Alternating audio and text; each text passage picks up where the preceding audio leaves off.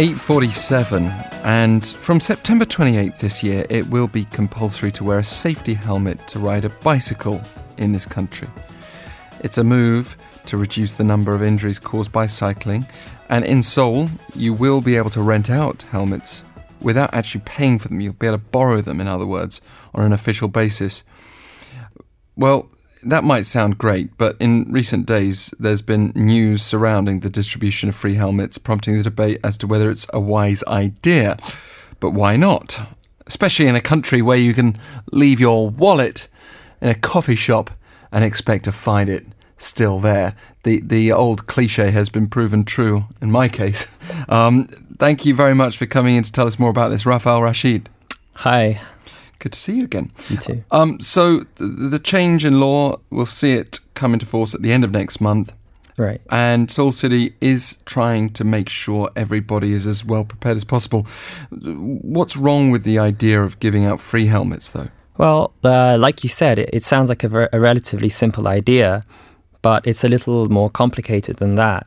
Uh, there are actually two issues at hand, one of which is uh, should there be a free helmet system at all? And secondly, more broadly speaking, should people even be forced to wear a helmet? So uh, let's take a look at the first of these two issues that is, the free helmets.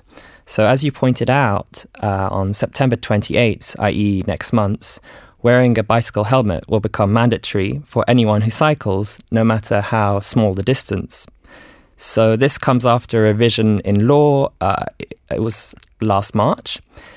Um, and, you know, it comes a, as a response to the growing number of accidents, bike accidents in this country. So if you look at statistics, uh, in 2013, there were approximately 4,200 uh, bike accidents, but the figure rose to approximately 5,600 last year.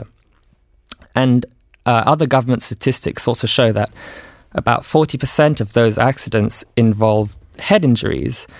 Um, and if you look even further, in the past five years, almost 9 in 10 of all deaths in bike accidents involved riders who do not wear safety helmets. So, um, as I'm sure you know, Dareungi or uh, Seoul City Bike, those green and white city bikes operated by Seoul government are spread all over town. And I, I personally use these bikes every day. I think they're a great service. You pay 30,000 won for a year's membership and you can use it as many times as you like. You really use it every day? Every single day to go to the gym, to the market, everywhere. So you know, so the government is is uh, or Seoul government at least is providing these free helmets, and they've started a one month pilot um, rental system in uh, Yeouido at the moment. So the government here in Seoul is literally handing out free helmets. Yeah, so you have approximately 30 docking stations that have uh, you have 30 docking stations at which they've placed approximately uh, 850 helmets either inside the bike's basket or in storage containers near the docking stations um, allowing anyone to use them all for free. So the idea is during this pilot is to you know learn and see how people are using it and how to roll out the system um, throughout the entire city later on. The pilot. It's come under at least heavy scrutiny. Is that even justified, though? Uh, you know, I mean, has things has, has this gone according to plan? It, I, it, well, apparently it didn't. Um, within the first four days of the pilot, it was reported that an estimate 25% of the helmets went missing or were stolen, raising concerns in the media um, and among citizens alike that the program was destined to fail. However, um, figures one week later actually found the figure of missing helmets was actually 5%. So, you know, headlines can be a little misleading. And of course, this is just a pilot, so people are not going to stay within Yeouido. They're going to cycle back home and then they're stuck with their helmets, you know, at their destination. So, of course, they're not going to bring it back. Of course, there are going to be cases of uh, helmets missing. Yeah, so it's impossible to know at this stage Right. whether these helmets will find their way back. Right. But, you know, missing helmet issues aside, we're also now hearing about complaints from people saying, well, anyway, even though these helmets are free of charge, it's unhygienic. Why should I wear it? Um, you know, especially in this hot weather, some people might be concerned that the helmets become a little sweaty and stinky. Absolutely, and I've got to say that was my first and primary concern. the idea of uh, wearing a helmet that, that someone else may have worn earlier that day or any time recently.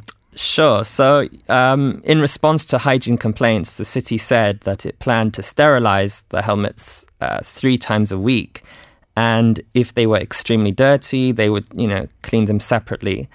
This, of course, costs taxpayer money on top of the potential costs to replace missing helmets. So, you know, there's also that, and then there's also the the question of liability. So, what if you wear a helmet provided by Seoul City? Um, maybe it's a little worn down, and then suddenly you get involved in an accident and get injured. Who's to blame? Yeah, I mean, excellent question. If it just takes one heavy fall to weaken that helmet, and if that's not reported, Exactly. then then no one's going to know.